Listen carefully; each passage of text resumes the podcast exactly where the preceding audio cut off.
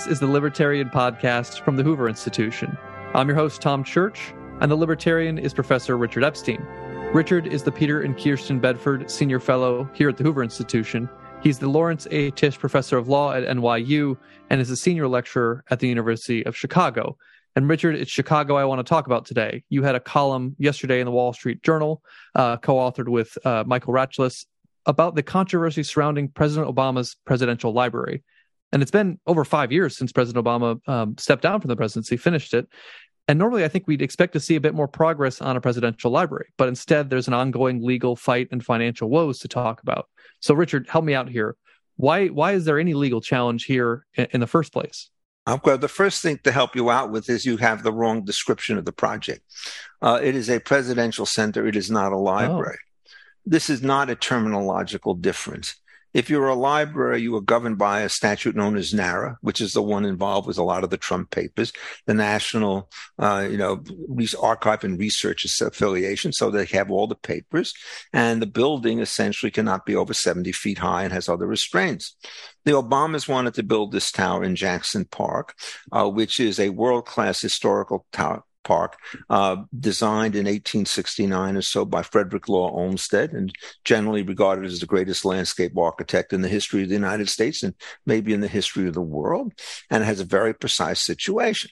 So, in order to build it there, they wanted to have a degree of grandeur. They wanted it to be 235 feet high, and that you can't do that. So they changed it to from a library to a center, which means that they don't have a presidential library as a building, and they're planning to do that with a bunch of documents which will be photocopied, microwaved, whatever it is, stored in one form or another at a site to be determined and perhaps never determined. It may well just be a kind of a virtual library of one form or another.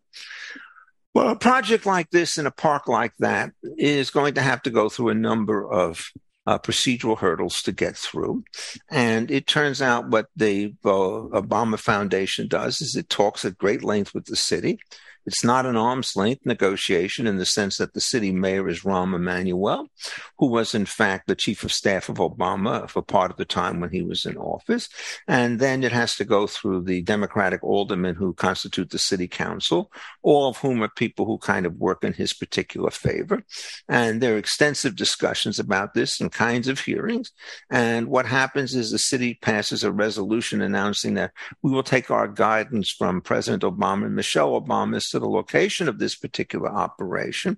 And there are a number of sites that are offered, including one near Washington Park, which is another public park further west than the park that you have in Jackson Park, but it has not been designed like the uh, situation in Jackson Park. It's just a bunch of baseball fields, nothing particularly distinguished.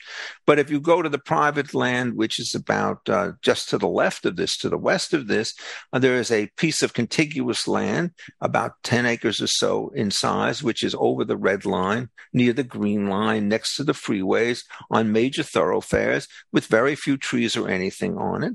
And that was an alternative site which they have systematically spurned. Uh, some of the people who have worked with us, what we did is we hired a great architect. You hear the word great architect, a man named Graham Balkany. And what he did was he designed a program that would do everything that the Obama Center wanted on this particular space, but do it with genuine grandeur and style. Uh, this is not just my view. Uh, the Master Plan Award given for last year by the American Architectural Institute or Association was given to Graham for his large scale project. So it was regarded as the finest in this genre in the company for the year in which it was done. And one starts to present this to the Obamas, but they are very intent on being in uh, Jackson Park because it has a prestigious location by the lakefront. And they want to make sure that it can be seen maximally from every location, north, south, east, and west. So one of the things that they do is they prevail upon the city to let them build the building a hundred feet further north than the original site. That means it's going to dwarf the rather distinguished building called the Museum of Science and Industry, now named after Ken Griffin. Um, and it also means that you have to close additional roads that take you from the lakefront into the center of Hyde Park, just so he could site this in the place they wanted. And the city council acquiesces to this particular situation. Then you have to go through the planning type situations and a variety of stuff. And there are three different heads of contention that have to be involved. And it was only the third that I talked about in the Wall Street Journal column. The first of them is the so called public trust doctrine. And the theory of this, which dates back to ancient times, is that public park lands are held in trust and that the duties of a public trustee are similar to those of a private trustee, and they include duties of loyalty and duties of care. And one of the duties of loyalty is that you cannot give away public property to private parties uh, unless you get a full amount in return, if you can give it away at all. And what happened is the city basically says we're going to give 19 acres right in the center of Jackson Park, right where the roads meet, right where it's most valuable. And we're going to demand in exchange $10. And then you will build the center at your own expense. And we challenged that um, as a breach of the duty of loyalty for the giveaway in a simply dreadful opinion that Amy Barrett issued when she was, in fact, the uh, judge on the Seventh Circuit. And she denied that there was any kind of violation that she had to worry about claiming that citizens cannot bring suits to stop these things. And the only kinds of suits you could try to bring is a neighbor's suit. You're next door to this thing and you want to stop it. Those suits have never been allowed, but our suit was not a neighbor's suit. Our suit was a citizen suit. And in fact, those have been explicitly allowed uh, by the Illinois Supreme Court in a case called Paepcke decided in 1970. So we were shut out on the merits with the federal claims and remanded on the state claims because of want of standing. We refiled our particular suit on that issue, and it was then rejected for terrible reasons, I think, by Judge uh, John Robert Blakey, who is the district court judge who's been in charge of all of this stuff. He is, in fact, an Obama appointee, but that's not the reason why we rejected the opinion. We rejected the opinions because they're terrible. Uh, the second suit that was brought was an environmental suit.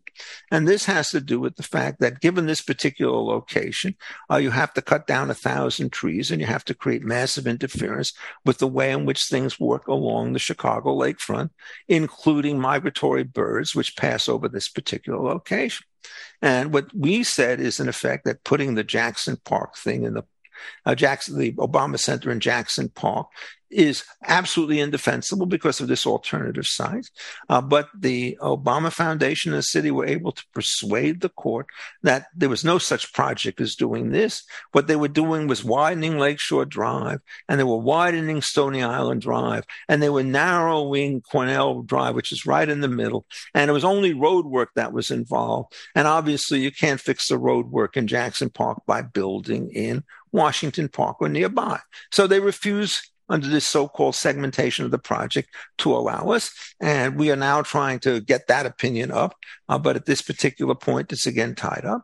And then the third suit that we have came only relatively late in the day, uh, but it's one to understand, which is the city when they negotiated the particular transaction with the Obama Foundation. It was a transaction for the transmission of the possession of land, which had the usual kinds of stipulations that are put in land transactions. The city was pretty clear that it was willing to give land for a song, but it was not willing to pay for the Obama Foundation and the construction of the building. Uh, so there were two conditions that were listed as strict condition precedents, meaning if they weren't satisfied, you could delay the project, but you could not begin the project and hope to make up the funds shortage later. And one of those was that you had to prove that you had received enough money to build the project both on the day that you got the initial authorization and on the final day. And what the Obama Foundation has said is they've received enough money to do this, but they neglected to say that they didn't keep the money for that particular purpose. In fact, they spend it for all sorts of other purposes. But they said the only thing we have to do is receive the money. We don't have to keep it. And our view is if this is a transaction to secure a construction of the building and relieve the city of financial liabilities, uh, to allow them to spend it on something else is essentially no security at all.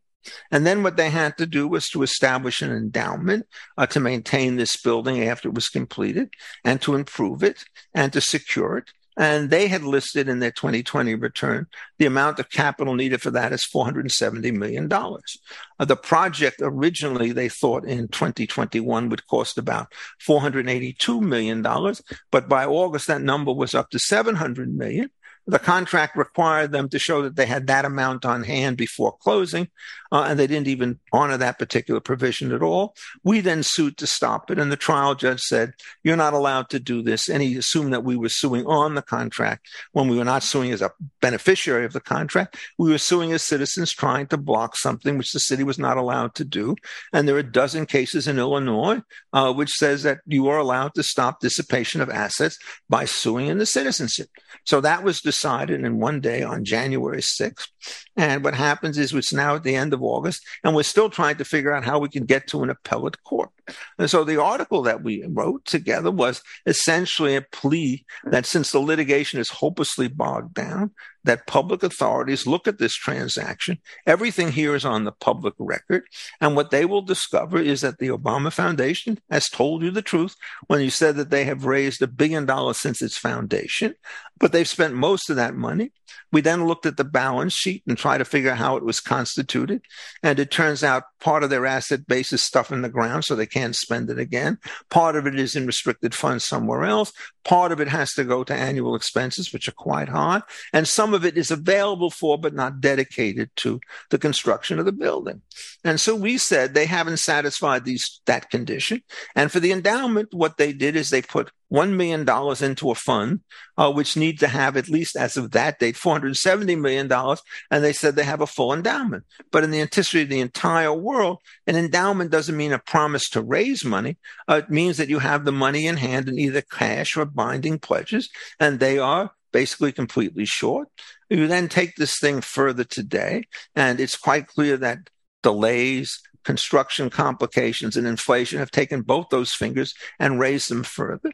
And so we say they're not in a position to do anything now. And the key date that mattered was August 13th when they signed this thing and they were out of compliance.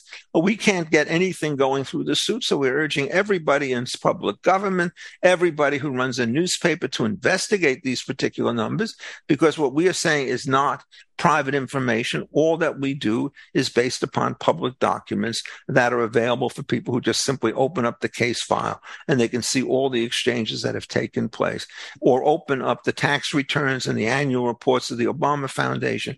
If they look at it, they will see that the 2020 annual report has fairly detailed information as to their enormous ambitions to trying to raise money they fell short of all those targets. They raised less money last year than they did the year before, and they will continue to raise less money because the Obama brand is somewhat tarnished at this particular point. Uh, that you start looking at this stuff, and then you realize that if they should not have done this at all, you have to stop the project and return things back to the status quo ante. Uh, we can't get this through litigation. God knows when we will actually get an appeal. Uh, but anybody who's out there can run an investigation. All of this is a matter of public record record.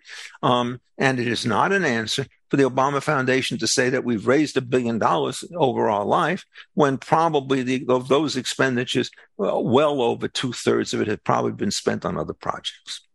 Richard, who's uh, we? So who's party to your lawsuit? Um, I'd like to know: uh, is it is it just you and a handful of people? How popular is the development, or is the is the opposition to this presidential center? Well, this is complicated. I got into this case in a backhanded way. Um, there was another lawyer who was running the case at the trial level, and it was in front of Judge Blakey. And they won on standing, meaning that they were allowed to hear the case. And then they got clobbered on the merits. And at the time of the appeal, they said, We would like you, that is, the protect our parks and one or two individual plaintiffs to take over this case. And I said, look, I'm not a lawyer in the sense I don't do motion practice or any of this, but there's a man named Michael Rachlis, and he and I worked together in 2003 in the futile effort to stop them from putting a toilet bowl on top of Soldier Field and defacing a national monument. And I said, the two of us together can do this because we have complementary skills. Michael understands motion practice much better than I do. And he has an intimate knowledge of all of the ins and outs of the various players concerned with local parks, knows the law inside and out. And I'm the kind of constitutional theorist. And so we've been a very cohesive team. We added a third man named Tom Gardner, who's extremely learned, uh, to help us with some of the litigation. And against us is Sidley and Austin. The first time through, we had protect our parks uh, and a couple of individuals. The second time through, when we have to start over again, we bring in different individuals. I want to hasten to mention that everybody we brought in is a, voted for Obama in uh, 2000 and. Uh, uh, 12 and 2008. They're all Democrats. The two most conspicuous people are a man named Jamie Kalven, whom I've known for 50 years, and he's essentially a good government type. And what his beef is with respect to the city of Chicago is that it always manages to do corrupt things instead of honest things. And he's written quite eloquently about that. And our other sort of name plaintiff who is known to the world at large is a man named Tom Mitchell, who's a professor of English literature at the University of Chicago, very far to the left, not like me, but he's also an expert on landscape architecture. And so, you know, he knows exactly uh, the sort of the intellectual theory behind the um, Olmsted Park, his philosophy, his behaviors, and it's absolutely antithetical to, antithetical to everything that's been done there. Uh, he wanted these things to be people's parks. He wanted them to have roads that ran through them. He wanted people to be able to go places and to sit there. And the one thing that he was opposed to, uh, unless they were designed originally into the building, was putting up large towers, which would essentially isolate one portion of the park from everybody else. So, I mean, we felt that we had both the expertise on the landscape and on political government, and we bring the lawsuit. Uh, we brought this lawsuit essentially in the second round, is in, I guess it was in April of 2021. And it's been nonstop frustration ever since the time we did it. The first thing that happened is the city and the Obama Foundation insists that the case ought not to be assigned by rotation, which is the standard rule. What they insist it ought to go back to Judge Blakey, who had heard the earlier case, even though there was no earlier case. And what happens is they win that particular motion, and we're back in the court of a judge who was basically very hostile to our position in the earlier appeal. And there's nothing you could do to appeal these things. And then we lose ruling after ruling in front of him. We don't win anything at any point. And so at this particular point, it, it's the question of writing the column. And I'm preparing a much longer paper, which will go into this in detail, to try to explain the case so that we can get the court of public opinion uh, to join in this stuff and have reporters start asking them hard questions about this because their general attitude attitude is we don't exist. And the reason we don't exist is the moment they start to engage us on any of the legal issues, they'll be called into question. So their strategy has always been to pretend as though uh, the lawsuit does not exist. If you look at their annual report, for example, there's no mention of it whatsoever as any kind of a serious type of consideration. Um, and what they're trying to do is essentially have basically photo ops the Obamas looking at the lakefront. The Obamas turning the shovel into the ground. The Obamas with a bunch of kids who are going to benefit from the program. I hasten to say uh, that the other site that we have championed is a superior site for everything except personal grandeur. And it's far cheaper to build and has far greater access. The way this thing is now designed, there's a cul-de-sac in a very an area where it's not open to growth. So you have to get into a single entrance. Um, all of your customers, all of your employees, all of your deliveries and everything else that comes in. And our architect, Graham Balkany, he says you can't turn anything around in that space, given that constraint. He also has looked very closely at the plans with respect to being underwater. And the water table at that location is extremely high. And that means that you're going to have to build for a very tall building extremely deep.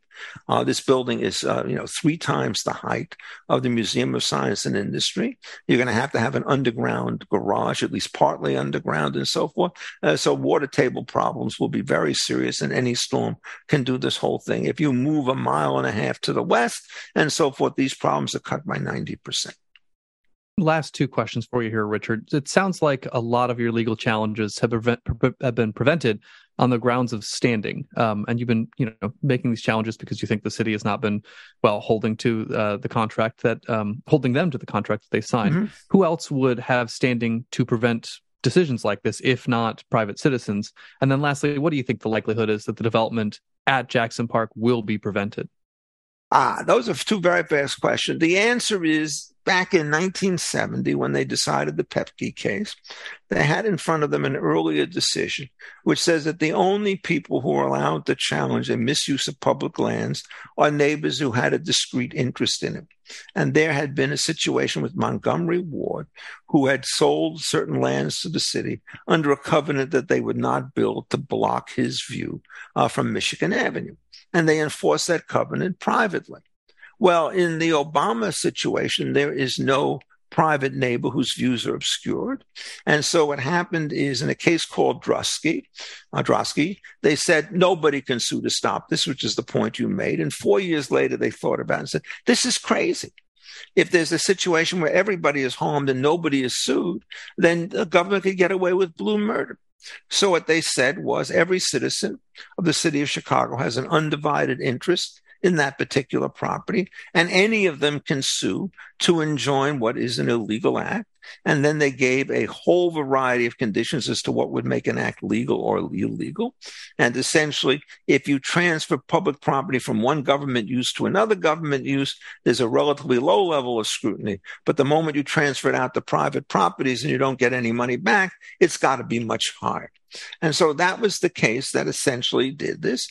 We then come and both on the fact they shouldn't have done this deal at all, and then on the other question that they didn't do it right, we said, as citizens of the city of Chicago, we have a standing to make sure that the government does things correctly, which we do. And that was the position that Judge Blakey denied. He said, we were suing as third party beneficiaries under the contract, which we were not. Um, and he said those are banned under Article 34 of this contract, which it was. And so we go into him and say, look, we're not suing that way. That's on the first page of our papers. And what he does is he writes an opinion which says, you're bringing this as a third party beneficiary. You're out. Then if you can't bring the basic claim, you can't bring any derivative claims as well. He did it in a paragraph and he did it one day after we filed our papers. And that was in January, January 6th, at what. And now we're nine months later and we're still tied up. And so the basic intuition is Anybody should be able to sue if they're a citizen of Chicago. You don't have the right to sue if you're a citizen of Texas. Um, and so, therefore, these claims are perfectly valid. And what you should do is you have to open up the books. Well, politically, the standing arguments don't matter. And the governor, the mayor, the alderman, anybody who wants to do it, in a newspaper should be able to get that information. And what I've said is, since all of this is on the public record, the inference is pretty clear that they are well over a billion dollars short of the amount of money money that they need to have in hand to finish the building and to essentially establish the endowment fund. So now what's the prospect of winning? Well, I am not very optimistic on some of these fronts. As I said in some of these columns, it's not very easy to litigate against the Obamas in Chicago. Uh, if you try to figure out who's allied against you, well, in this case, the judge is certainly not in our corner. Um, and then beyond that, if it, you're trying to get help from Mr. Buttigieg about the environmental claims, he doesn't bother to answer or comment to do anything about it. If you're trying to get help with respect to the dissipation of public funds, uh, there's nobody in the city council who's going to help you at all. You're certainly not going to get any help at this point from the mayor, who's also very devoted to um, Obama, the governor, uh, Mr. Pritzker, not going to happen there. Uh, the attorney general of the state of Illinois, uh, the district attorney with respect to the Cook County, none of these people are going to help you. And, and, so it's very difficult when you do this stuff. But my view, and I've been done this case pro bono now for over three years, um, is that it's such an important issue. It's representative of not only this particular case, but of an entire style of governance uh, that we hope that we can generate some public interest uh, so that people are going to start to look. It's not very difficult. If you sit down and look at all these papers, the only thing the Obamas will say is, well, we raised a billion dollars, to which the answer is you've already spent most of that money. The question is not how much you raised in the past. The question is, do you have the money at the simplest level to go forward?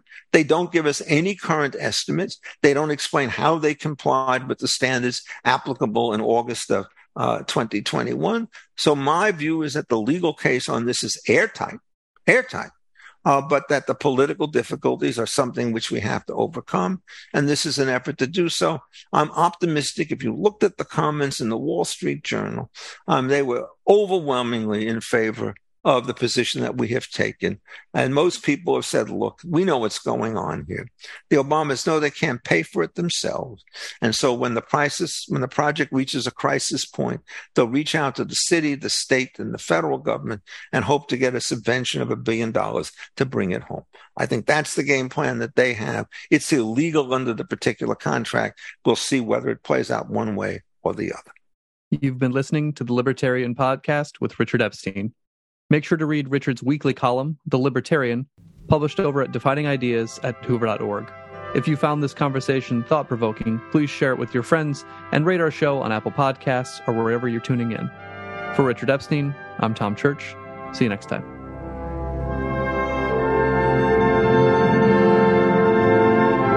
This podcast is a production of the Hoover Institution, where we advance ideas that define a free society and improve the human condition. For more information about our work or to listen to more of our podcasts or watch our videos, please visit hoover.org.